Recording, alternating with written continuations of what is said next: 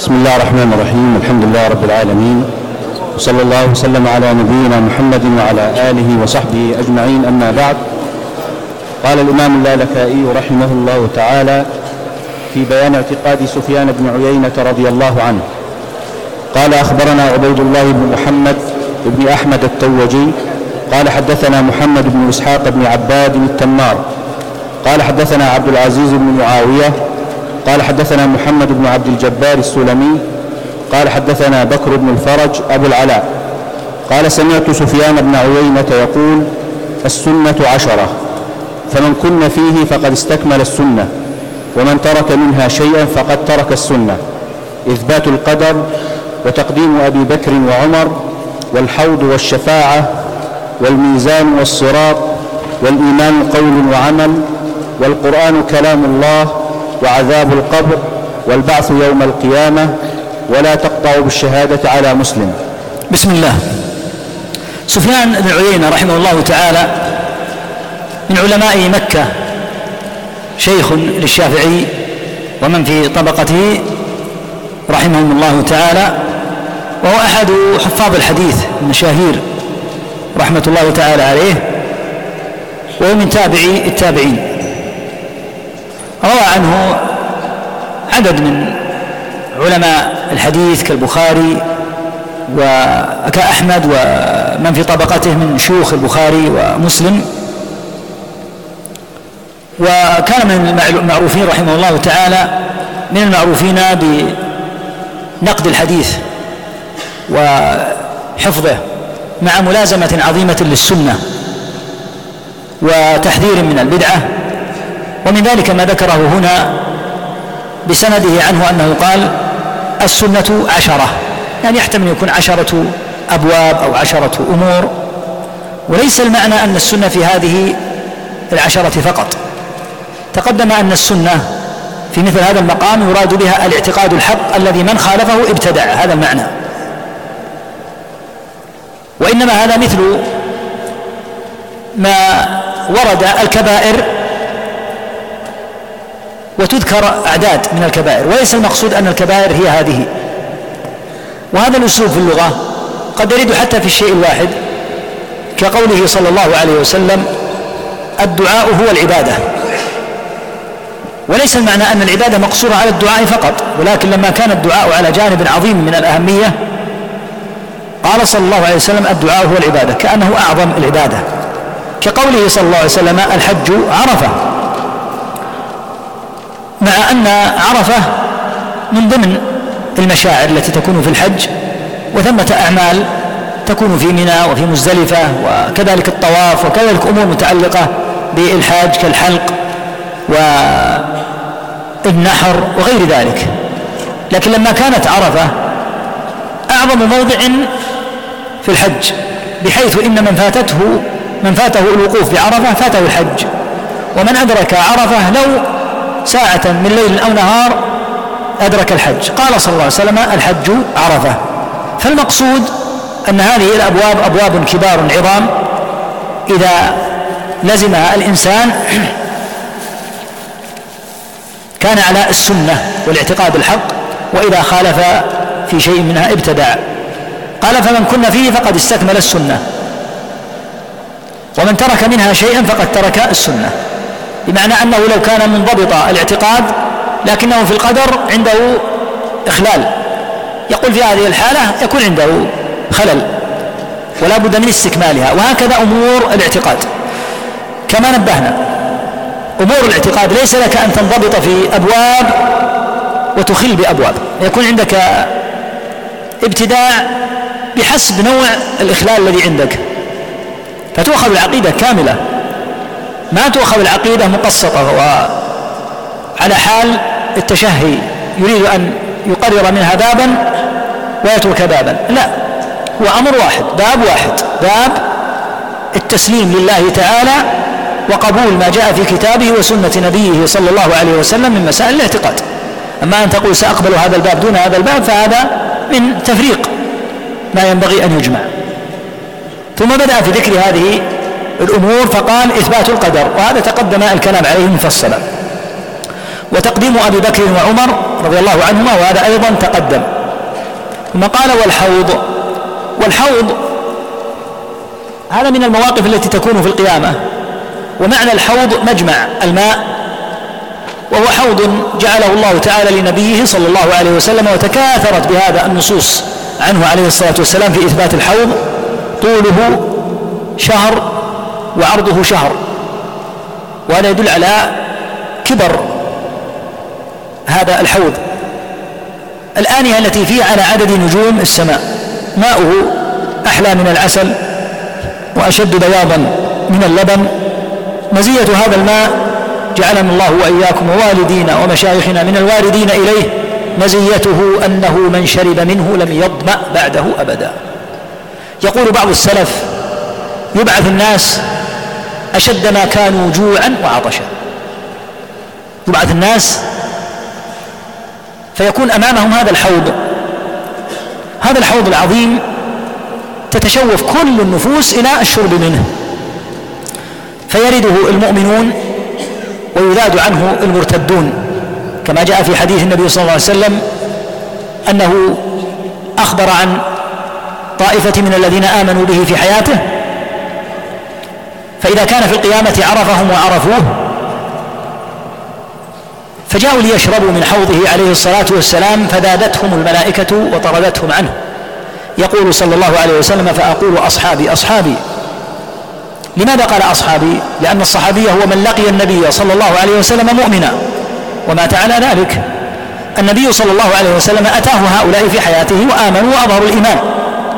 والصحابي كما سيأتي هو من لقي النبي صلى الله عليه وسلم مؤمنا ومات على ذلك.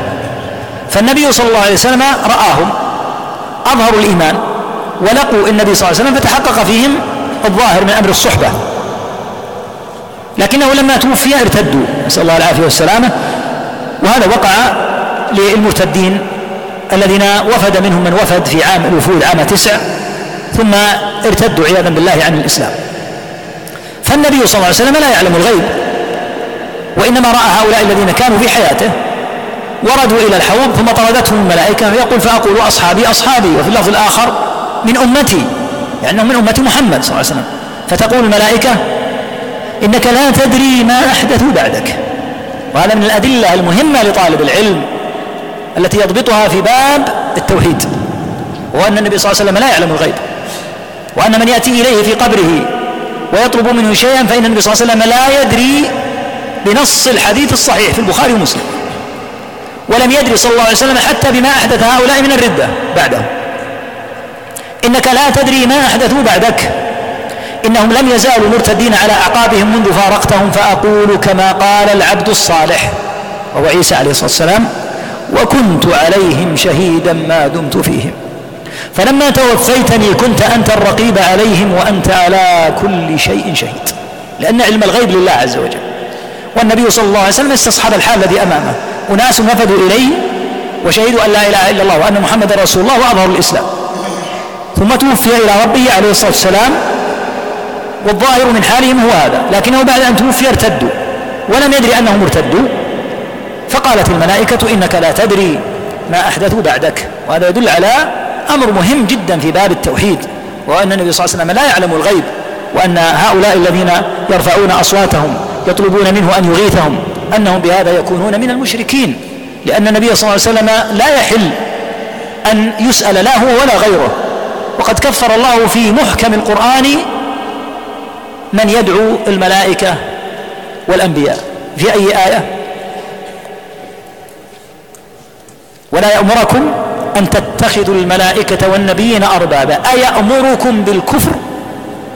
سبحان الله كفر نعم كفر. إذا دعوت الملائكة فأنت تكفر. إذا دعوت الأنبياء تكفر. كيف تتخذ المعبودين؟ وسبحان الله ما أعجب شأن هؤلاء الذين لا يفقهون. سيد الموحدين عليه الصلاة والسلام الذي محى الله به الشرك محوا وأرسل الله به التوحيد. تجعلونه موضع الشرك؟ سبحان الله العظيم. هو ما بعث إلا ليدمر الشرك. تأتون تسألونه وهو الذي بعث لتدمير الشرك. فلهذا قال تعالى أيأمركم بالكفر بعد إذ أنتم مسلمون؟ فهذا الموضوع مهم وإن كان في موضوعنا نحن موضوع الحوض لكن ضبط هذه المسائل على جانب كبير من الأهمية. وبمناسبة هذا الاستطراد أيضا نقول فيما يتعلق بالنبي صلوات الله وسلامه عليه هناك حديث دائما أنا أردده على طلبة العلم وربما أني قلته لكم في العام الماضي لمن كان حاضرا. أقول هذا الحديث أيها الإخوة اضبطوه فإنه من أعظم الأحاديث في موضوع التوحيد وإقامة الحجة على من يشرك وتبيين الحق له إن كان يريد الحق. ثبت في البخاري أن النبي صلى الله عليه وسلم دخل على عائشة فقالت ورأسه. كان يؤلمها رضي الله عنها رأسها. فقال يا عائشة ما يمنعك لو كان ذلك وأنا حي؟ فدعوت الله واستغفرت لك. ما مراده؟ يعني لو أنك مت وأنا حي لنلت شرفا عظيما وهو أني أدعو لك وأستغفر الله لك. أما إذا أنا مت فلن يحصل هذا. وهذا من أهم الأدلة على التفريق بين حياته ومماته صلى الله عليه وسلم. لأن كثيرا من الذين يقعون في الشرك يقول لا فرق بين حياته ومماته. فكما أن الصحابة يأتون ويطلبون منه أن يدعو لهم فنحن نأتي إليه ونطلب منه أن يدعونا أن يدعو لنا بل يأتون ويدعونه هو عياذا بالله. النبي صلى الله عليه وسلم يقول لعائشة وهي التي ثبت عن عمرو بن العاص أنه سأل النبي صلى الله عليه وسلم من أحب الناس إليك؟ قال عائشة. قال فمن الرجال أبوها. يحبها محبة عظيمة يقول لها لو كان ذلك وأنا حي يعني لو أن الله قدر أن تموتي وأنا حي لنلت هذا الشرف. وأني أصلي عليك وأستغفر لك وأدعو لك. فإذا مات يفوتها هذا الأمر هذا المعنى. إذا مات يفوتها هذا الأمر. ولهذا قال لو كان ذلك بأن تتوفي وأنا حي. فقالت رضي الله عنها غيرة النساء المعتادة قالت والله ما أراك لو أن ذلك حصل إلا معرسا ببعض نسائك. يعني أنك لن تحزن علي وستجامع إحدى زوجاتك ولن يكون هناك عندك حزن علي كغيرة النساء. الشاهد منه قوله صلى الله عليه وسلم لو كان ذلك وأنا حي لو أنك مت وأنا حي تحصلين على هذا الشرف العظيم وأني أدعو لك. أما إذا أنا مت فلن أدعو لك. وإن كنت أحب الناس إلي ولن أستغفر لك. وإن كنت أحب الناس إلي لأني قد لقيت الله. ولهذا من أعجب ما يستدل به هؤلاء على الشرك وهذا من عجائب يعني هؤلاء الذين يستدلون بما هو دليل عليهم. يقولون الدليل على ما نفعله أن عمر توسل بالعباس. يقال سبحان الله هذا الدليل دليل على فرق ما بين الحياة والممات أو على المساواة. دل على الفرق. لماذا لجأ الصحابة إلى أن يطلبوا من غير النبي صلى الله عليه وسلم أن يدعو لهم؟ لأنهم يعلمون أن حال الحياة حين كانوا يأتون إليه ويطلبون منه أن يدعو لهم يختلف عن حال الممات. فعمر طلب من العباس أن يدعو لأن النبي صلى الله عليه وسلم مات. وقال اللهم إنا كنا نتوسل بنبيك يعني نطلب منه أن يدعو في حال حياته. وإنا نتوسل إليك اليوم بعم نبيك. فلو كان حال الحياة وحال الممات واحدا لما سألوا العباس أن يدعو ولا أتوا إلى قبره صلى الله عليه وسلم وقالوا يا رسول الله ادعو لنا. هذا من أظهر الأدلة على فرق ما بين الحياة والممات. ولهذا قلنا إن بعضهم يأتي بالدليل الذي هو دليل عليه. كما قال صلى الله عليه وسلم في الخوارج يقرؤون القرآن يحسبون أنه لهم وهو عليهم. فيبررون شركهم بأن عمر طلب من العباس أن يدعو. هذا مشروع ما فيه إشكال. أن تطلب من رجل صالح أن يدعو لك ما في هذا إشكال. وهو الذي فعله عمر. لكن لماذا تركوا الطلب من النبي صلى الله عليه وسلم أن يدعو؟ هل لو حصل لك زمن النبي صلى الله عليه وسلم أن يدعو لك النبي صلى الله عليه وسلم هل يحصل لك هذا وتذهب تسأل غيره؟ لكن لأنهم يعلمون الفرق بين حال حياته صلى الله عليه وسلم وحال مماته. وما الذي طلبوا من العباس؟ ما توسلوا بذات العباس وإنما قال عمر يا عباس قم فادعو. يعني أنه يدعو ويؤمن الصحابة على دعائه مثل ما يدعو الخطيب يوم الجمعة ويؤمن الناس. الحاصل هذا استطردنا, استطردنا, استطردنا وإن كان ليس هو في صلب الموضوع لكن لأهميته البالغة.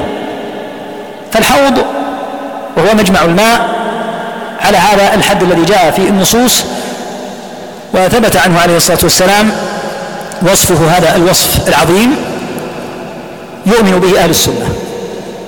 والأحاديث فيه كثيرة جدا تتبعها أهل العلم ومن ضمن من تتبعها الحافظ ابن كثير رحمه الله تعالى في آخر التاريخ. فإنه تتبع أحاديث الحوض وأوصلها إلى أعداد غفيرة جدا من أحاديث الصحابة رضي الله عنهم. وهكذا الشفاعة. يؤمن أهل السنة بالشفاعة. والشفاعة مأخوذة من الشفع وهو ضد الوتر. والوتر هو الفرد. والشفع هو الزوج. فمعنى الشفاعة هي أن يطلب من أحد من قبل هذا الفرد أن يكون معه شفعا في حاجته. والشفاعة ثبتت للنبي صلى الله عليه وسلم وهي على أنواع. منها شفاعته العظمى لفصل القضاء بين العباد في القيامة. وهي شفاعة لا ينكرها أحد.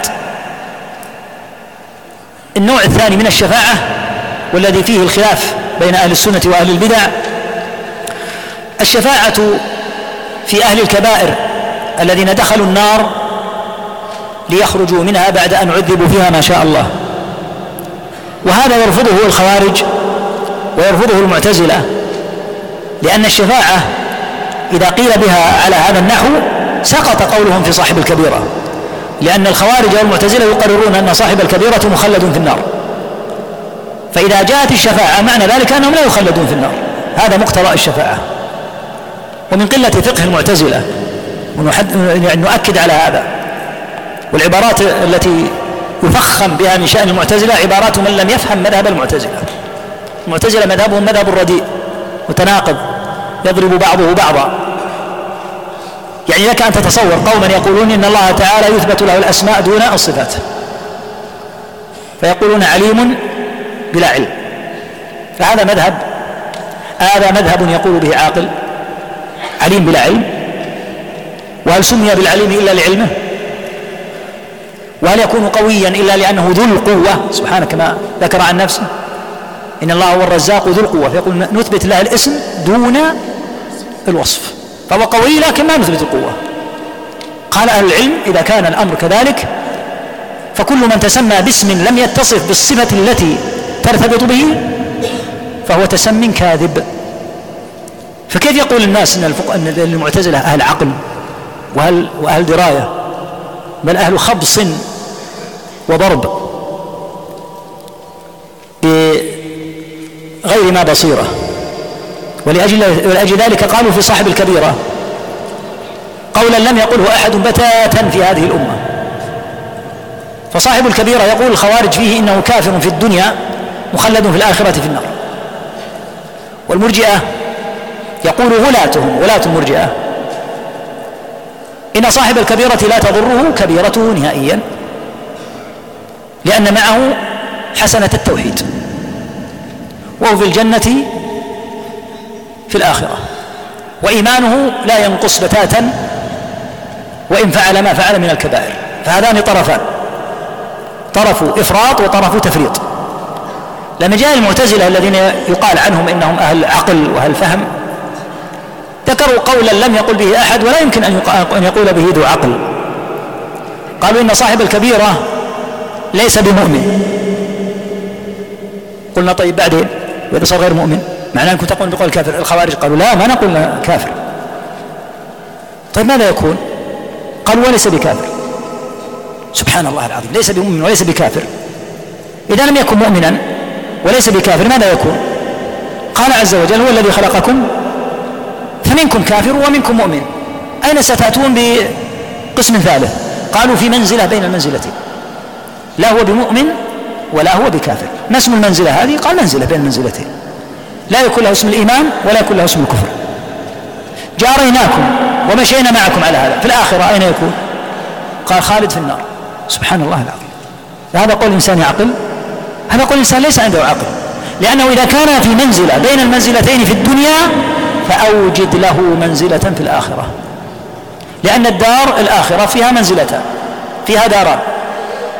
دار للمؤمنين قال تعالى في الجنة أعدت للمتقين. ودار للكفار قال تعالى في النار أعدت للكافرين. وأنتم أتيتم بقسم ثالث. فلا بد أن توجد له في الآخرة دارا ليست دار المؤمنين ولا دار الكافرين. يمكن تقول لا هو بمؤمن ولا هو بكافر. ولأن في الخوارج ولأن في المعتزلة كما قلنا شعبا من شعب الخوارج قالوا يكون مخلدا في النار. فنقول ما الفرق بينكم وبين قول المرجئة؟ لو جاء إنسان قال هو في منزلة بين المنزلتين لا هو بمؤمن ولا هو بكافر وفي الآخرة في الجنة وش الفرق؟ ما في فرق. تحكم كذا فوضى فقط. لهذا قال أهل السنة إنه مؤمن بما معه من الإيمان فاسق بما معه من الكبيرة وقد ذكر الله تعالى أنه تحت مشيئته بنص القرآن إن الله لا يغفر أن يشرك به ويغفر ما دون ذلك. ما كلمة عموم. حرف حرف من حروف العموم. يدخل فيها كل ما سوى الشرك. لكن المغفرة موقوفة على المشيئة. إن شاء غفر له وهذا إليه سبحانه وتعالى. ومن يرد الله عن أن يغفر لعبد من عبيده؟ وإن شاء عذبه في النار ثم أذن تعالى بالشفاعة. كما دلت نصوص القرآن. الجلية الصريحة على أن الله تعالى يأذن بالشفاعة في, في الآخرة. قال تعالى من ذا الذي يشفع عنده إلا بإذنه فبين أن هناك شفاعة لكن بإذنه. وقال تعالى وكم من ملك في السماوات لا تغني شفاعتهم شيئا إلا من بعد أن يأذن الله لمن يشاء ويرضى. فدل على وجود الشفاعة. فكيف تنكرون الشفاعة؟ أنكروا الشفاعة لأن الشفاعة تنسف قولهم في صاحب الكبيرة. فلأجل ذلك أنكروها. وقالوا إن صاحب الكبيرة يخلد في النار مع إبليس وفرعون وأبي جهل. والله لو كنتم تعلمون قدر صفات الله ما تقولون هذا. رجل مصلي مزكي صائم حاج بار بوالديه عنده صدقات على الأرامل والأيتام بنى بنى المساجد نشر العلم والدعوة لكن عياذا بالله ابتلي بكبيرة مات وهو يشرب الخمر نسأل الله العافية. مثلا هذا مثل فرعون؟ مثل إبليس. والله لو كنتم تعرف تعرفون الله حق المعرفة ما تقولون هذا القول؟ هذا قول من لا يعرف الله حق المعرفة. كيف يكون مثل فرعون وإبليس؟ كيف يكون مثل أبي جهل؟ رجل من المسلمين لكنه تلوث بهذه الكبيرة. فيعذب في النار إن شاء الله عز وجل على قدر ذنبه. ثم إن الله تعالى أعد الجنة للمؤمنين فهذا مؤمن. ولكنه يمحص في النار بنص الأحاديث وبنص القرآن. ثم يأذن الله تعالى بالشفاعة. فما تقولون في الشفاعة؟ عبثوا بالنصوص هذه. وصاروا يتأولون. هناك طريقتهم في العبث بنصوص الصفات. والذي يؤول يا أخوة نصوص الصفات لا تستغرب أن يؤول نصوص الشفاعة. لأنه إذا أول نصوص الصفات على كثرتها فليس بغريب أن يأتي إلى موضوع الشفاعة ويؤوله.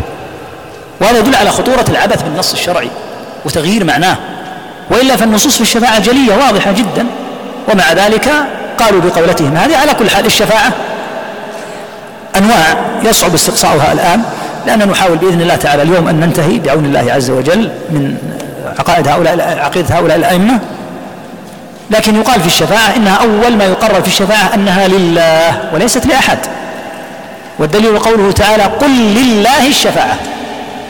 قل لله الشفاعة جميعا فالشفاعة ليست لفلان بل لله أصلا. كما قال تعالى لله الأمر من قبل ومن بعد. فالأمر لله والشفاعة لله. لكنه يأذن بالشفاعة. إذا جاء وقتها سبحانه وتعالى. فبين تعالى أن الشفاعة لها شرطان اثنان. الشرط الأول أن يأذن بالشفاعة. فقال تعالى من ذا الذي يشفع عنده إلا بإذنه؟ هذا الشرط الأول. الشرط الثاني أن يرضى تعالى عن المشفوع له. فقال تعالى ولا يشفعون إلا لمن ارتضى. فإذا تحقق الشرطان وجاء وقت الشفاعة. لأن الشفاعة لا تكون إلا في القيامة. ولا تقع ولا تقع الشفاعة في القيامة مباشرة كما ثبت في النصوص الكثيرة. أن الناس يطول بهم المقام في ذلك اليوم العظيم فيأتون آدم فيقولون أنت أبو البشر. خلقك الله بيده وأسجد لك ملائكته. اشفع لنا إلى ربك ألا ترى ما بنا؟ فيعتذر عن الشفاعة لأكله من الشجرة ويحيلهم إلى نوح. فيأتون نوحا فيعتذر ويحيلهم إلى إبراهيم. ثم يعتذر إبراهيم ويحيلهم, ويحيلهم إلى موسى. ثم يعتذر موسى ويحيلهم إلى عيسى. والأحاديث هذا صحاح صحاح صحيحة في البخاري ومسلم وغيرهم. ثم يعتذر عيسى ويحيلهم إلى محمد صلى الله عليه وعليهم وسلم تسليما كثيرا. فيقول أنا لها صلى الله عليه وسلم لأن الله تعالى جعل الشفاعة العظمى له. محمد صلوات الله وسلامه عليه أعلم الناس بالله. لا يذهب يشفع مباشرة. لأنه يعلم أنه لا يصح أن يشفع إلا بعد الإذن. فيخر تحت العرش ساجدا. في بعض الروايات أنه يخر تحت العرش أسبوعا. وهذا معنى قوله فأخر فآتي العرش فأخر تحته سبتا. إذا قيل سبت أو جمعة معناه أسبوع مدة أسبوع كامل. كما في حديث أنس لما استسقى النبي صلى الله عليه وسلم يوم الجمعة قال فبقينا سبتا لا نرى الشمس. يعني أسبوعا هذا المعنى. فيبقى عليه الصلاة والسلام ساجدا هذه المدة. ويفتح الله تعالى عليه بمحامد لم يكن يعرفها. ثم يقال له يا محمد ارفع رأسك. وسل تعطى واشفع تشفع. جاء الإذن. فيقول أمتي يا رب صلوات الله وسلامه عليه.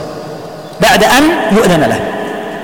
يعني لا لا يشفع مباشرة. ولهذا يقول نحن نطلب من النبي صلى الله عليه وسلم الشفاعة لأنها له. وقال الشفاعة لا تكون إلا في القيامة.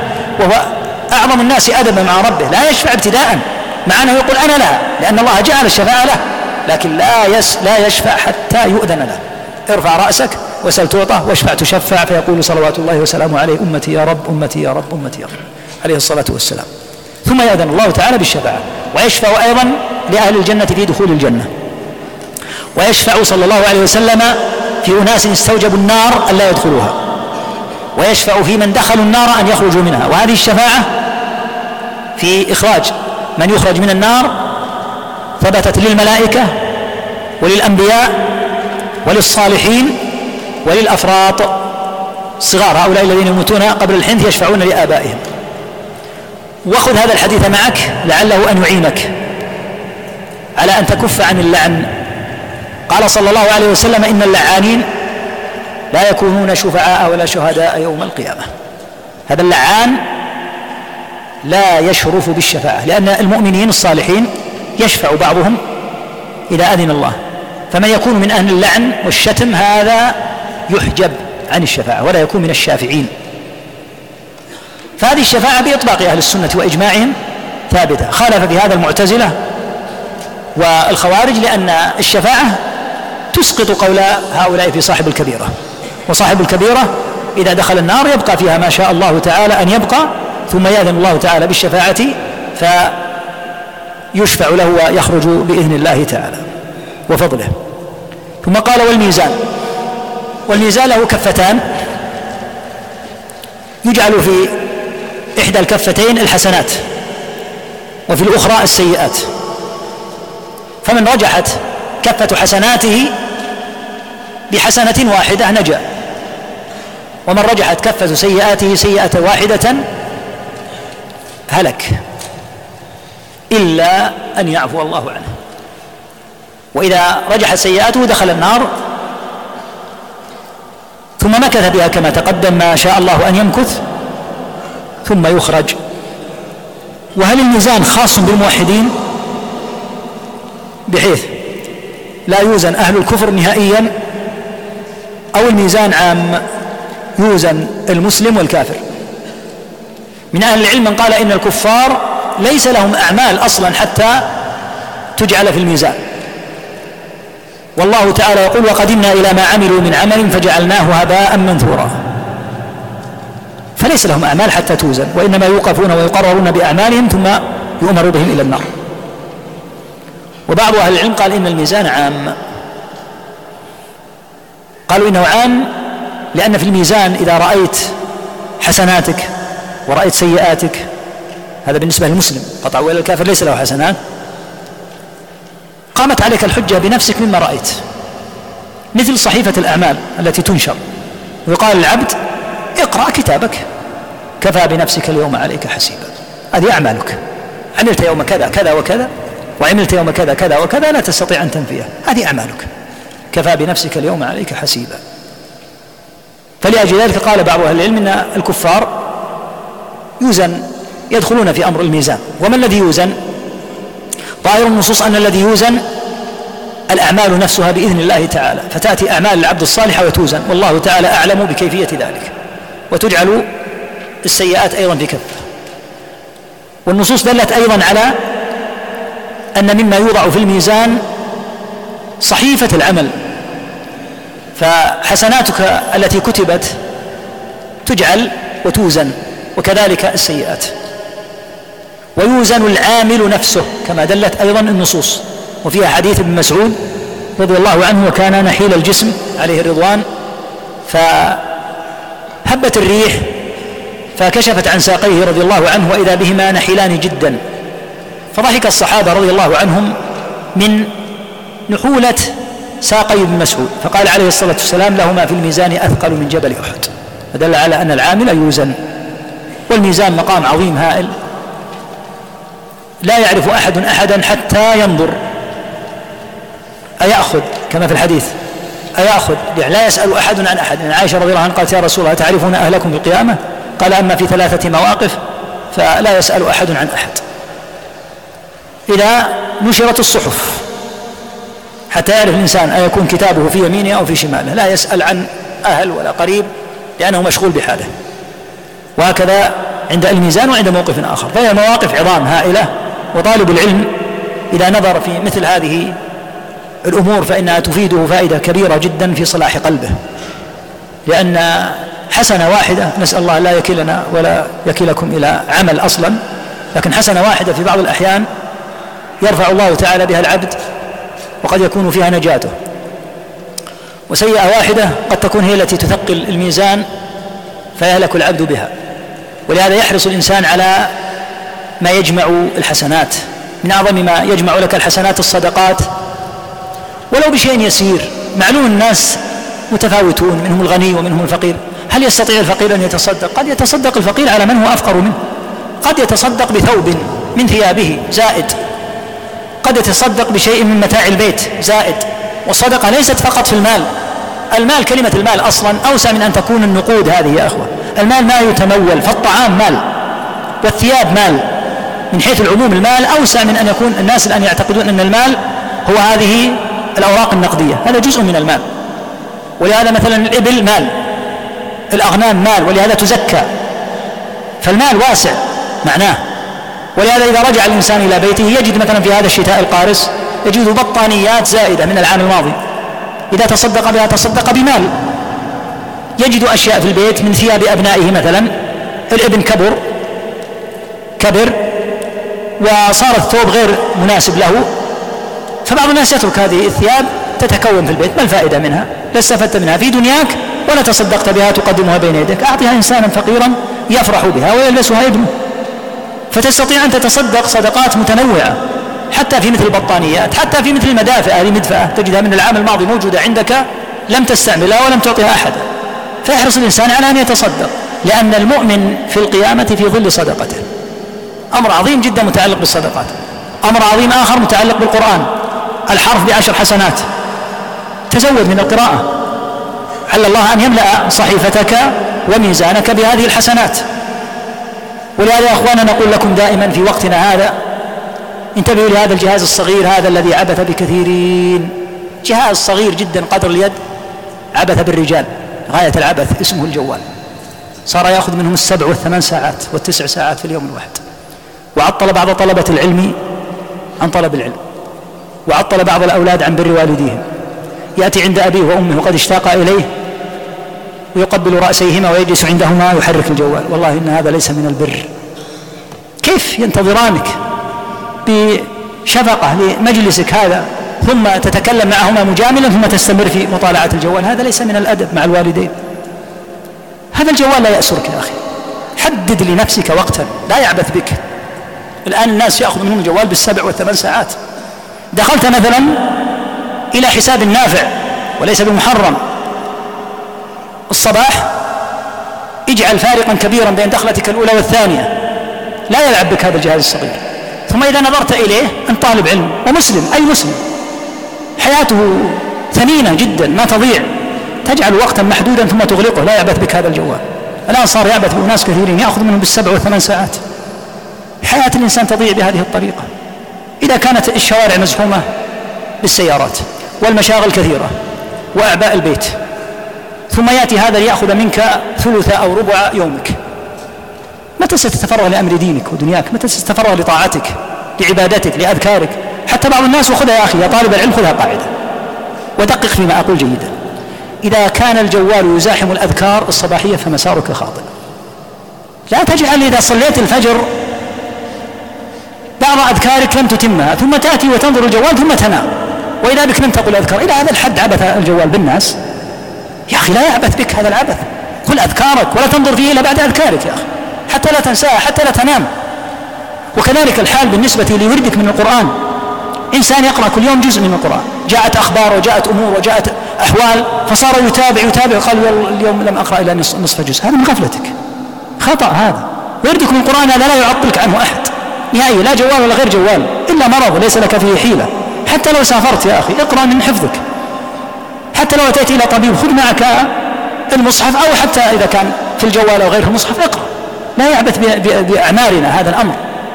هذه أنفاس وأوقات وأيام محدودة ونمضي من الحياة. يبني الإنسان في الميزان ما يجده بإذن الله تعالى في تثقيل حسناته. أما أن تضيع أعمار طلبة العلم بهذه الطريقة هذا مسار خاطئ يا إخوة. الحقيقة أنه فتنة وأنه عبث بحياة الناس عبثا عجيبا. ولم يعبث بهم. سلطان قاهر ولا أحد كبير جهاز صغير. يعبث بحياة الإنسان حتى وهو يقود السيارة ينظر فيه. حتى وهو في المسجد يتأمل. حتى وهو عند والديه ينظر فيه. حتى وهو يقول أذكار ويقول سبحان الله وبحمده ينظر فيه. أي ذكر هذا؟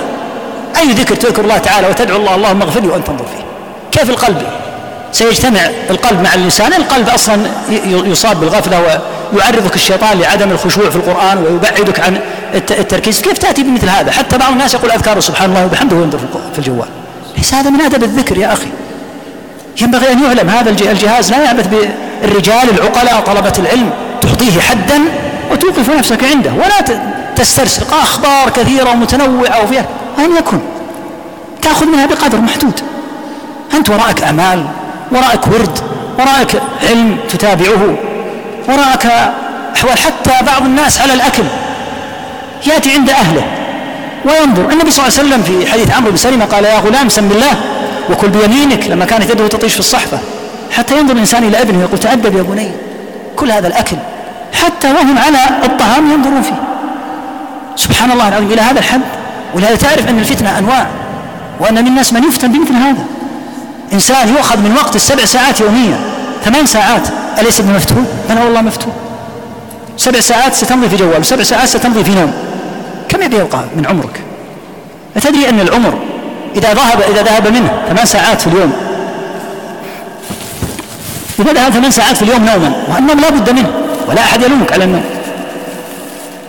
أتدري كم عمرك في عشرين في ثلاثين سنة؟ عشرين سنة. والثلث راح نوم. لا أحد يلومك أن تنام لكن سيمضي جزء من حياتك نوما. هذا أمر طبيعي عادي. سيأتي الجوال وسيزاحم النوم ويأخذ ثمان ساعات سيمضي ثلث عمرك في نوم وجوال. اتقوا الله يا أخوة ولا يعبث بكم وأنتم طلبة العلم وأنتم القدوة. حتى بعض الإخوة هدانا الله وإياهم يتصفح في المسجد وينظر صور في المسجد.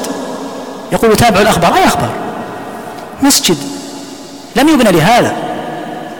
والنبي صلى الله عليه وسلم قال لمن قال لمن سأل عن الراحلة راحلته ضلت ضاعت. قال لا ردها الله عليك لأنه ما عرف أدب المسجد. فهل من أدب المسجد أن تنظر في الأخبار في الجوال وتتصفح في المسجد؟ مساجد بيوت الله عز وجل وأنت طالب علم ومسلم لك قدر حياتك غالية جدا والبخل مذموم إلا بالوقت. كن بخيلا بالوقت لا يضع الوقت. في جوالات وفي سهرات وفي ثرثرة وفي ما لا ينفعك. احرص على وقتك. لو كان عمرك مئة سنة وسيضيع بهذه الطريقة سيكون ذو السبعين سنة أطول عمرا منك في الدار الآخرة. لأنه انتفع وأنت ضاع العمر بين سهرات وبين جوال وبين متابعات. فلننظر هذا ولننظر في أمر الميزان. طالب العلم ما مزية مثل هذه المسائل. يجلس يعدد يقول في القيامة ميزان. ما, انتف... ما الذي انتفعت به بعد أن عرفت الميزان؟ انظر إلى المثقلات لهذا الميزان. انظر لما ذكرناه من أمر القرآن الحرف بعشر حسنات حاول أن يكون لك ورد لا يقطعه شيء إلا المرض الذي ليس لك فيه حيلة. حتى يثقل الميزان. أما أن تجلس تقول فيه ميزان وفيه حوض وفيه الصراط ثم ما الذي استفدته الآن؟ عليك أن ينعكس هذا عليك وأن تحرص الناس على الحفظ بهذه الأوقات وأن يكون لهذه المواقف العظام أثرها في حياتك. وهكذا الصراط. الصراط ممدود على على متن جهنم عياذا بالله. يمر عليه الناس. ويكون مرورهم على حسب أعمالهم في الدنيا. فمنهم من يمر كالطرف مثل الطرف في سرعته. النار تحته من جاوز الصراط نجا. ومن سقط من الصراط فإنه يسقط إلى النار. فمن جاوز الصراط نجا ولكن مسار الناس على الصراط متفاوت. فمنهم من يمر كالطرف كان النظر الخاطف ويتجاوز ويذهب هم النار بالكلية عنه. ومنهم من يمر كالبرق فقط فترة لمعان البرق ثم يمضي ومنهم من يمر كأجاويد الخيل الخيول الجيدة يكون مروره بسرعته ومنهم من يمشي مشيا ومنهم من يزحف زحفا على حسب الأعمال. ولذا جاء عن ابن مسعود رضي الله عنه أن الرجل يأتي في القيامة يمشي بطيئا على الصراط فيقول يا ربي أبطأت بي.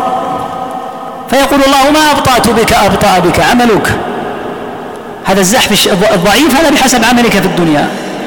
إلى أحوال منهم من يمر كركاب الإبل ومنهم من يمشي مشيا ومنهم من يركض ركضا ومنهم من يزحف زحفا ومنهم نسأل الله العافية من تخطفه تلك الكلاليب التي على الصراط فيهوي عياذا بالله في جهنم. مقام الصراط مقام عظيم جدا ومقام هائل وهو من المقامات التي توقظ القلب الحقيقة وفي الصراط لابد أن تثبت القدمان. فمن ثبتت قدماه على الصراط نجا ومن زلت سقط في النار. الثبات الذي على الصراط هو جزاء للثبات الذي في الدنيا. فجزاء ثبات الدنيا ثبات على الصراط. والزلل في الدنيا سببه وعاقبته الزلل نسأل الله العافية على الصراط. فبقدر ما يثبت الإنسان ويقوى في ثباته على دينه بقدر ما تكون قدماه ثابتتين على الصراط. قال والإيمان قول وعمل وتقدم الكلام على الإيمان. والقرآن كلام الله وتقدم الكلام على القرآن. قال وعذاب القبر والبعث يوم القيامة. القبر هو أول منازل الآخرة. كما ثبت عن النبي صلى الله عليه وسلم أنه قال في حديث عثمان رضي الله عنه أنه كان إذا وقف على القبر بكى حتى أخضل لحيته. فقيل تذكر النار فلا تبكي وتذكر الجنة فلا تبكي وفي هذا المقام تبكي قال سمعت النبي صلى الله عليه وسلم يقول القبر أول منزلة من منازل الآخرة. فإن نجا منه فما بعده أيسر. وإن لم ينجو منه فما بعده شر منه. نسأل الله العافية والسلامة. ويكون في القبر شيئان. الشيء الأول هو الفتنة فتنة القبر. ومعنى فتنة القبر سؤال الميت عن ثلاثة أشياء. عن ربه وعن دينه وعن نبيه صلى الله عليه وسلم. فيثبت الله المؤمن فيجيب الجواب الثابت الراسخ. وأما الفاجر والكافر فيقول ها ها لا أدري سمعت الناس يقولون قولا فقلته نسأل الله العافية. في القبر أيها الإخوة عند السؤال يتبين فضل القرآن. في بعض الروايات أن الملك إذا سأل عن النبي صلى الله عليه وسلم فقال الرجل هو رسول الله جاءنا بالبينات يقول له الملك فما علمك؟ فيقول قرأت كتاب الله فآمنت به وصدقت. فينفع الله تعالى بقراءة القرآن في القبر ويكون سببا من أسباب الثبات. يقول ما علمك أن تقول إن هذا الرجل محمد صلى الله عليه وسلم جاءنا بالبينات عليه الصلاة والسلام يقول له الملك فما علمك؟ يقول قرأت كتاب الله. وهذا يدل على عظمة قراءة القرآن وأثرها وفائدتها في القبر وفي الدنيا وفي الآخرة. الشيء الثاني في القبر النعيم أو العذاب. فينعم المؤمن ويفتح له باب إلى الجنة فيأتيه من ريحها وطيبها. ويفتح له أيضا باب إلى النار قبل ذلك فيقال انظر مقعدك لو عصيت الله. ثم يفتح له باب الجنة فيأتيه من ريحها وطيبها فيقول رب أقم الساعة لأنه ضمن النجاة والعافية فيتمنى أن تقوم الساعة ليدخل الجنة. وأما الفاجر والمرتاب نسأل الله العافية والسلامة فلا يوفق للجواب. حتى لو قال في الدنيا لو تأتي باي منافق الآن في الدنيا فتقول من ربك؟ يقول ربي الله ما دينك؟ ديني الإسلام. من نبيك؟ نبي محمد صلى الله عليه وسلم. لكن في القبر لا بد من الثبات. حتى يقول الإنسان ذلك.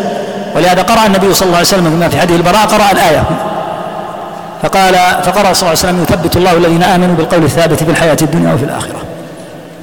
فالفاجر والمرتاب لا يوفق عياذا بالله الجواب. اللي هو الكافر لا يوفق الجواب أو نسأل الله العافية من ينسلخ ويرتد على عقبيه لا يوفق الجواب. فيفتح له باب فيفتح له باب إلى الجنة فيقال انظر. إلى مقعدك لو أنك أطعت الله. فيشتد حسرة لأن هذا المقعد فاته.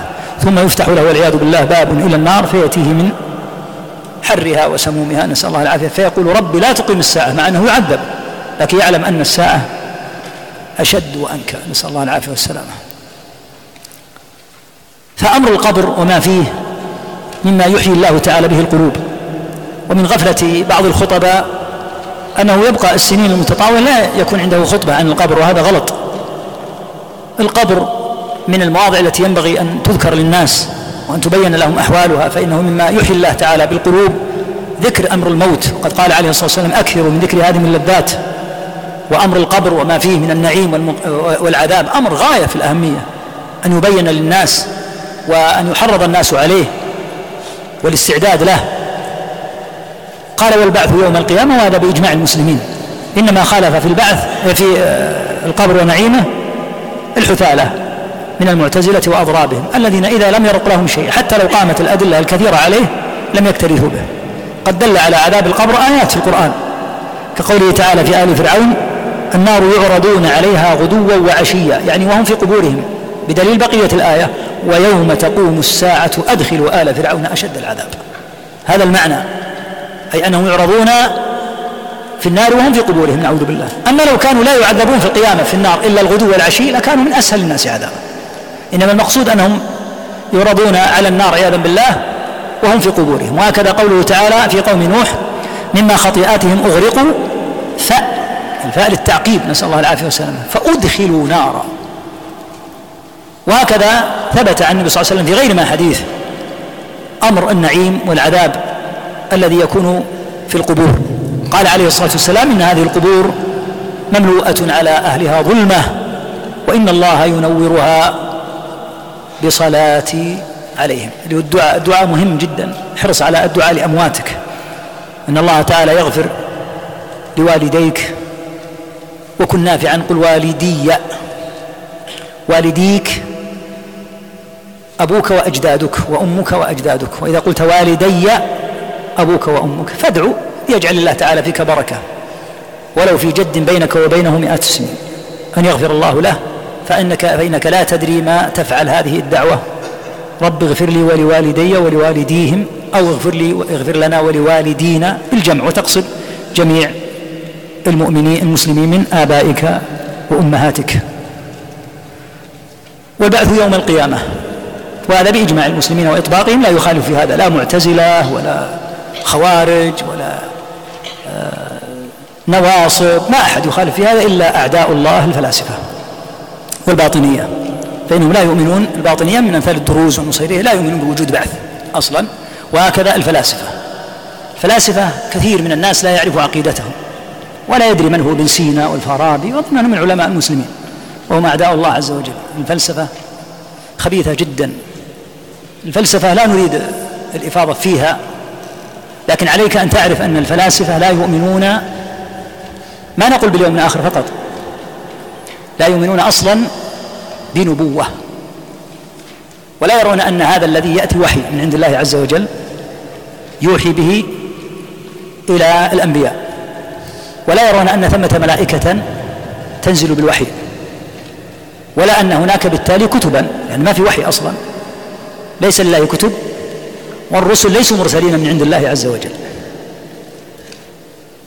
ولا يؤمنون أيضا باليوم الآخر بالكلية. فهم لا يؤمنون بالبعث والذي لا يؤمن بالبعث لم يؤمن بما وراءه من الجنة والنار والجزاء والحساب قطعا. هذا أمر مفروغ منه أنه إذا لم يؤمن بالبعث فلن يؤمن بالجنة والنار والجزاء والحساب. فعقيدتهم من أخبث العقائد وكثير من المسلمين لا يدري بحقيقتهم فيقول ابن سينا والفارابي وأضراب نظن أنهم من العلماء وليسوا كذلك هم أبعد الناس عن العلم. وهكذا الباطنية لا يؤمنون بالبعث. الباطنية لا يؤمنون ببعث ولا بجنة ولا بنار. من أمثال النصيرية والدروز وعموم الباطنية لا يؤمنون بهذا أبدا. بل يرون أنه حتى الصلوات والصوم ليست على الظاهر منها وليس هناك شيء لله اسمه صلاة خمس ولا صوم. فكلهم من أغلظ الناس كفرا لأنهم لا يقروا لا بالشرائع الواردة في دين الله عز وجل ولا بالمصير الأخروي من البعث والجنة والنار وغيرها. نسأل الله العفو والعافية.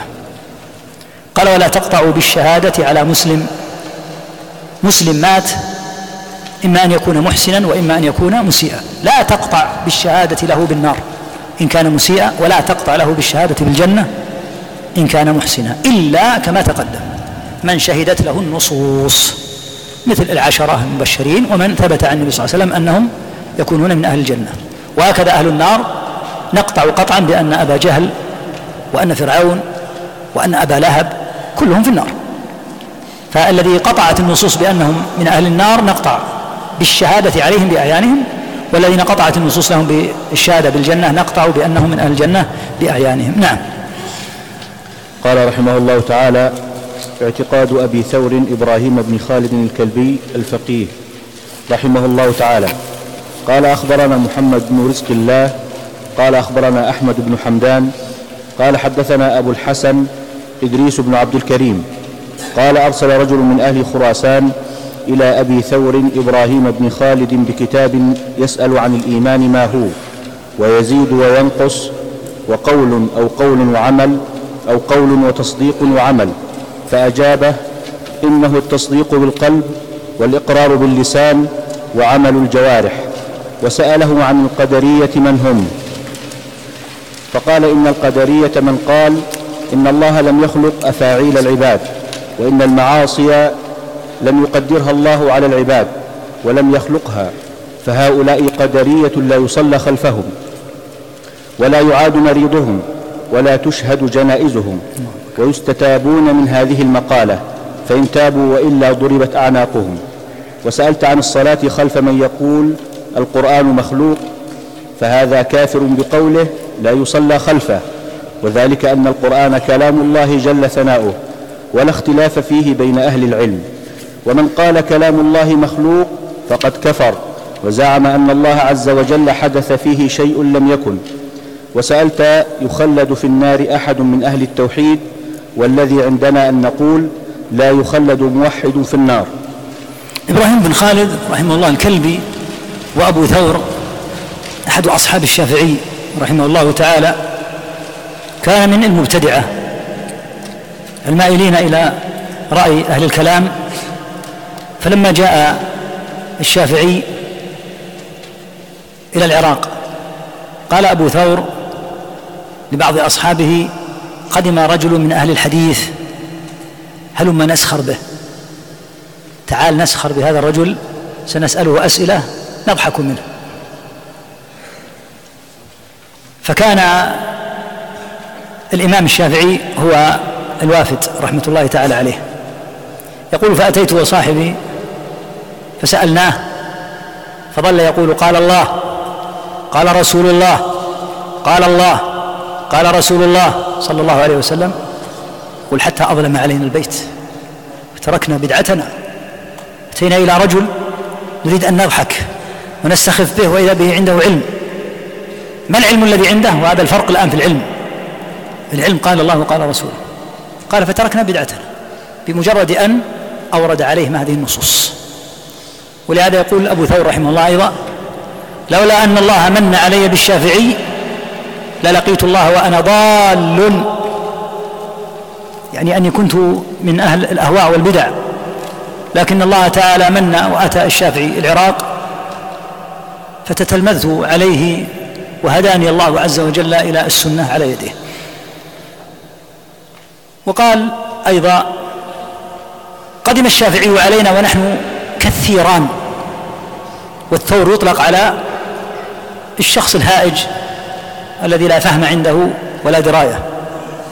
فلم يمض عام إلا واحتاج كل واحد منا إلى أن يستند إلى عمود ويحدث.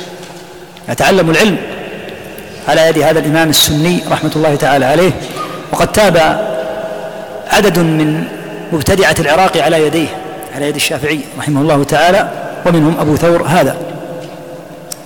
أبو ثور رحمه الله أرسل له رجل من أهل خراسان يساله عن الإيمان. واهل خراسان في المشرق شاع فيهم جملة من البدع والضلالات بعد الجهم بن صفوان. فكان مما احتاج أن يسال أن يسأل عن الإيمان لأن الجهم بن صفوان من المرجئة من غلاة المرجئة. فكتب هذا الخراساني يسأل أبا ثور رحمه الله تعالى عن الإيمان من أكثر من زاوية. ما هو يعني ما حقيقة الإيمان؟ ويزيد وينقص. يعني هل هو يزيد وينقص؟ وقول يعني هل هو قول فقط؟ أو هو قول وعمل؟ أو هو قول وتصديق وعمل؟ فأجابه بقوله رحمه الله إنه التصديق بالقلب والإقرار باللسان وعمل الجوارح. هذا التفصيل. قلنا إن أهل العلم إما أن يقولوا إنه قول وعمل ويجملوا فإذا قالوا قول معناه قول اللسان معناه قول اللسان وقول القلب أي اعتقاده. وعمل أي عمل الجوارح وعمل. القلب. وعمل القلب قلنا إنه متفق عليه لا يخرجه من الإيمان إلا الغلاه. مثل الجهم حتى المرجئة كثير من المرجئة الذي يقولون بهذا القول في آه الإيمان إذا جاءت أعمال القلب قالوا من الإيمان. لهذا كانوا ينصون كثيرا على عمل الجوارح لأن المرجئة تخرج عمل الجوارح.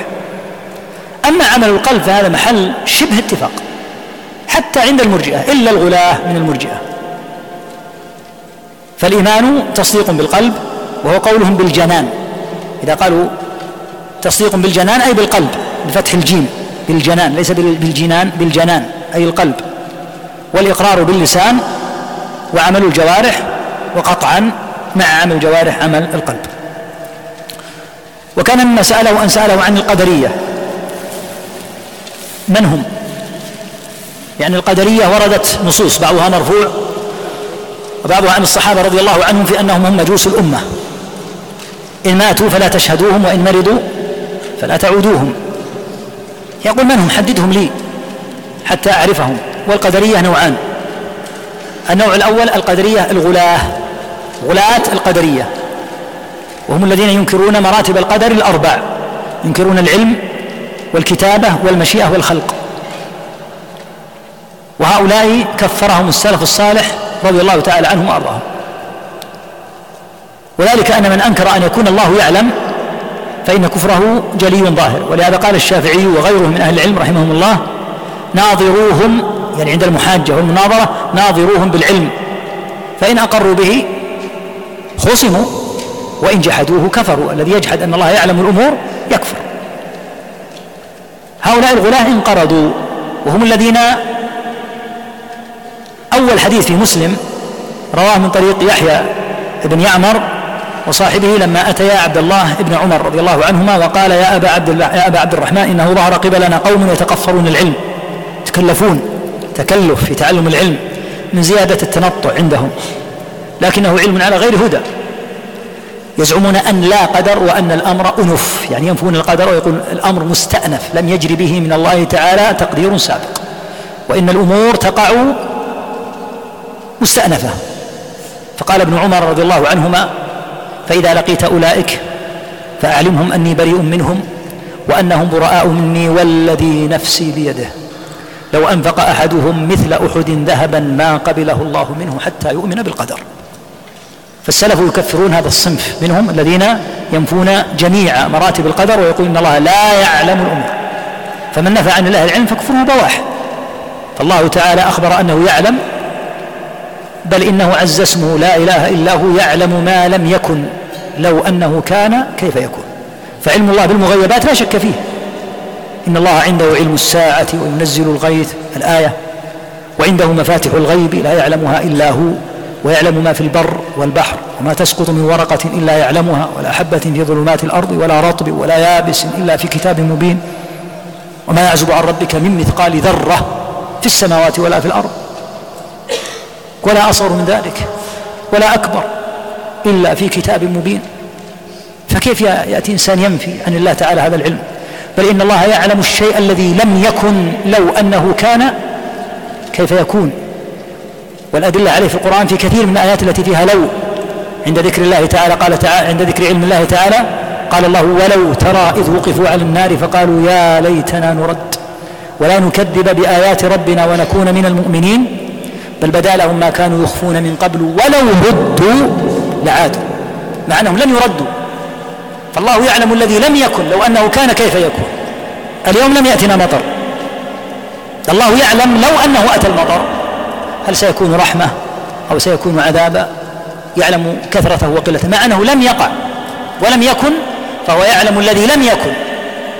أما الكائن فلا شك أنه يعلمه والذي سيكون لا شك أنه يعلمه. والفائت الذي مضى لا شك أنه يعلمه بل يعلم الذي لم يكن. لو أنه كان كيف يكون؟ فمن يجحد علم الله لا شك أنه كافر لهذا أطبق السلف على كفر هؤلاء. وقال ابن عمر رضي الله عنهما لو أن أحدهم أنفق مثل أحد ذهب ذهبا ما قبل الله منه الله لا يقبل من الكفار حتى يؤمن بالقدر. فهؤلاء القدرية هذا الصنف الأول منهم هم الغلاة والغلاة هؤلاء انقرضوا. وكيف نشأ في الأمة؟ أليس يا إخوة مذهبا غريبا؟ غريب جدا. كيف نشأ في الأمة؟ ما يمكن ينشأ من المسلمين هذا. نشأ من اثنين خبيثين أحدهما نصراني يدعى سوسن والثاني مجوسي يدعى سيسويه. هما أول من قال بالقدر. روى ابن بطة أنه لما قال بهذا القول قال لم يجتمع عليه إلا الملاحون يعني أصحاب السفن. ما كان عند العوام مجموعة من العوام مثل الذين يعملون في السفن. ما أحد تلقى عنه هذا القول. حتى تلقاه عدو الله معبد الأسماء سوسن النصراني وسيسويه المجوسي الفارسي. فلما ظهر هذا القول هذا قول نصراني وهذا قول مجوسي كيف ينتشر في الأمة؟ فاجتمع على سوسن أو على سيسويه جملة من الملاحين. يعني ناس يعملون في السفن مثل العوام مثل الذين يعملون مثلا في رأي الأغنام وناس عامة. حتى تلقى القول عن سوسن وعن سيسويه معبد الجهني. وهو أول من كان منسوبا إلى العلم في الأمة وقال بهذا القول الخبيث. فانتشر من طريق معبد الجهني وقتل عليه. وأخذه عن معبد غيلان الدمشقي وقتل عليه. فالحاصل أن القدرية من خبثاء من دخل وتقدم حديث أخر النزاع في القدر لشرار أمتي من مثل هؤلاء؟ القسم الثاني من القدرية هم المعتزلة. المعتزلة لما رأوا فراعة مقولة القدرية أثبتوا مرتبتين من مراتب القدر وهما العلم والكتابة ونفوا مشيئة الله وخلقه للأفعال. وهذا من الأمثلة على تناقض مقولة المعتزلة. فإنهم إذا قالوا إن الله علم الأشياء يلزمهم تلقائيا أنه إيش؟ أنه شاءها وقدرها. أما أن يقال هو علمها وعلم أن الأمور ستكون إلى كذا من يقدرها؟ يقدرها هو سبحانه وتعالى بلا شك. فحاولوا أن يتوسطوا. مثل ما قالوا في الأسماء والصفات. قالوا إن الله تعالى نثبت له الأسماء فهو عليم وننفي الصفات فنقول بلا علم. إذا قلت وأقول نستمر دائما نقول إن مذهب المعتزلة الذي يقال إن مذهب العقلاء وأهل الفكر الحر مذهب الفوضويين مذهب متناقض يضرب بعضه بعضا يثبت العلم وينفي المشيئة. ولذا قال أهل العلم ناظرهم بالعلم فإن أقروا به إذا أقر بالعلم خصم. فأقول أليس الله قد علم ما سأعمل؟ يقول بلى. فإذا كان الله عز وجل قد علم أني سأعمل كذا وكذا. وتقول إن الأمر لي أنا وليس لله. أستطيع أن أغير علم الله؟ هذا معنى قوله. فإن أقروا به خصموا وإن جحدوه كفروا. قد علم الله مني أني سأعمل كذا وكذا وكذا هذا اليوم. قد علم الله من مني هذا اليوم أني سآتي إلى المسجد. يقولون نعم. الأمر إلي في الإتيان المسجد وليس لله. يقول نعم. أستطيع أن أسافر؟ ولا أحضر المسجد. يتورط المعتزلة. إن قال نعم ما الذي تغير؟ ها؟ علم الله. يكون تغير علم الله. وغيرته أنا لأن المشيئة إلي. وإن قال لا لا يمكن. وقال أرأيت لمن المشيئة؟ المشيئة لله ليست لي. فالله هو الذي يشاء. أشاء الأمر أنا يقع إن شاء الله. كما قال تعالى وما تشاءون إلا أن يشاء الله. فأما إذا لم يشاء الله فلا يمكن أن تقع مشيئته لأن الأمر لله. فأرادوا أن يجمعوا بين الأمرين. فقالوا نؤمن بالعلم والكتابة ولا نقر بالمشيئة والخلق. وهكذا طريقة المعتزلة. مثلا في الصفات لما نفت الجهمية الأسماء والصفات جميعا؟ قالوا لا. الجهمية لا نصل إلى درجتهم لكن نثبت الأسماء وفي الوقت نفسه ننفي الصفات. فصار مذهبا متأرجحا. ولذا مقولة المعتزلة عجيبة. قال السمعاني رحمه الله تعالى فرق المعتزلة عشرون. كل فرقة تكفر بقية الفرق. نسأل الله العافية والسلام. الفرقة الواحدة تكفر تسعة عشرة فرقة أخرى من نفس المعتزلة. قال إن أبا هاشم الجبائي وهو ابن أبي علي الجبائي يكفر أتباعه يكفر أتباعه أبوه يكفر أتباعه أباه أبا علي. يعني أتباع أبي هاشم يكفرون الأب أبا علي الجبائي وتلاميذه. وأتباع أبي علي الجبائي يكفرون ابنه أبا هاشم وتلاميذه. وهما من بيت واحد أبو علي وأبو هاشم. لكن هذا له تلاميذ وهذا له تلاميذ. ذكر البغدادي أنه اجتمع سبعة أو ثمانية من المعتزلة بعد العشاء ولم يتفرقوا إلا عند الفجر. وتفرقوا كل واحد يكفر السبعة الباقي. طرحوا مسألة فقال أحدهم تقريرها كذا فقال الآخر كفرت ليس هذا ليس هذا تقريرها. فقال الثالث بل كفرتما. استمروا حتى انتهت المناقشة عند الفجر وقد كفر كل واحد السبع الباقي. نسأل الله العافية والسلام. هذه طريقة المعتزلة. لأن هذه طريقتهم المسارعة في التكفير. وللمعلومية من أعظم الناس تكفيرا أهل الكلام. ولهذا ترى المعتزلة ويرى أيضا بعض الأشاعرة وهو القول المرجح للأسف عند الأشعرية بكل أسف أن عامة المسلمين كفار. فهذا أمر قليل من يعرفه من طلبة العلم. الراجح عند الأشعرية أن العامة كفار. إخواننا كم العامة في الأرض؟ 98% أو أكثر. أكثر من 99% على مدى القرون. دائما العامة هم الأكثر. يرون أن النظر واجب. أي نظر؟ النظر الكلامي. وأن من لم يحقق النظر بالأسلوب الكلامي أنه كافر وإن تشهد وصلى وصام. ولهذا أنكر عقلاء الأشاعرة هذه المقولة. قال إنها مقولة عظيمة جدا وهائلة ويترتب عليها تكفير أمة محمد صلى الله عليه وسلم. بل قال القرطبي رحمه الله تعالى إن هذه المقالة يترتب عليها تكفير من؟ ها يا أخوة؟ تكفير الصحابة والتابعين وسلف الأمة والأئمة لأنهم ليسوا من أهل بدعة الكلام. والأشعري عفى الله عنه وغفر الله له ثبت عنه بسند صحيح كما في سنن البيهقي أنه لم يرجع عن تكفير العامة إلا على فراش الموت. نسأل الله يغفر له. لكن وش معنى ذلك يا أخوة؟ أن الكتب قرر فيها تكفير العامة لأنه لم يتب إلا على فراش الموت. وهكذا عدد. ولهذا عندكم مثلا أم البراهين للسنوسي. معروفة. يقرر ماذا؟ أن النظر شرط في الإيمان. يقول الدسوقي في شرحها أي أنه إذا لم يحقق النظر فإنه يخلد في جهنم. فهم سريع التكفير للأمة. نسأل الله العافية والسلام ولعل الله ييسر في هذا بحثا. ترونه قريبا بإذن الله تعالى فهم يسارعون في تكفير الأمة. محمد بن عبد الوهاب يقول إني لا أكفر بالعموم والذي يكفر بالعموم مسلوب العقل ولا أحد يكفر بالعموم. أي يكفر مسلم بالعموم؟ فيقول محمد بن عبد الوهاب يكفر بالعموم وهو يقول لا أكفر بالعموم. وشيوخهم وأئمتهم يكفرون بالعموم ولا ينسبون هذا القول لهم وهو موجود في كتبهم. الحاصل أن القدرية تقول بهذه المقالة كما بين أبو ثور رحمه الله من القدرية؟ قال من قال إن الله لم يخلق أفعال العباد العبد مخلوق وأفعاله مخلوقة لأن الله لو لم يخلق لك فعلك لما تحقق. عندك مثلا على سبيل المثال الإنسان المشلول. المشلول لو أراد أن يأخذ الماء يستطيع؟ لا لأن يده شلت لأن الله لم يخلق له فعلا حتى يأخذه. أما العبد فهو مخلوق وأفعاله مخلوقة. فخطوتك هذه خطوتك أنت منسوبة لك أنت. صلاتك أنت الذي صليت. ضلالك أنت الذي ضللت. سرقتك أنت الذي سرقت. لكن الله يخلقك ويخلق أفعالك. فتمد يدك لأن الله تعالى مكنك من أن تمد يدك. ولو شلت يدك ولم يخلق لك الله الفعل هذا معنى خلق الأفعال. لما تمكنت. ولهذا يقول القدرية الذين يقولون إن الله لم يخلق أفاعيل العباد يعني أفعالهم. وأن المعاصي لم يقدرها الله على العباد ولم يخلقها لأنهم يقولون إن العبد هو الذي يقدر المعصية وهو الذي يخلق فعله هكذا تقول القدرية. قال فهؤلاء قدرية لا يصلى خلفهم ولا يعاد مريضهم ولا تشهد جنائزهم ويستتابون من هذه المقالة فإن تابوا وإلا ضربت أعناقهم. مقالة فظيعة جدا.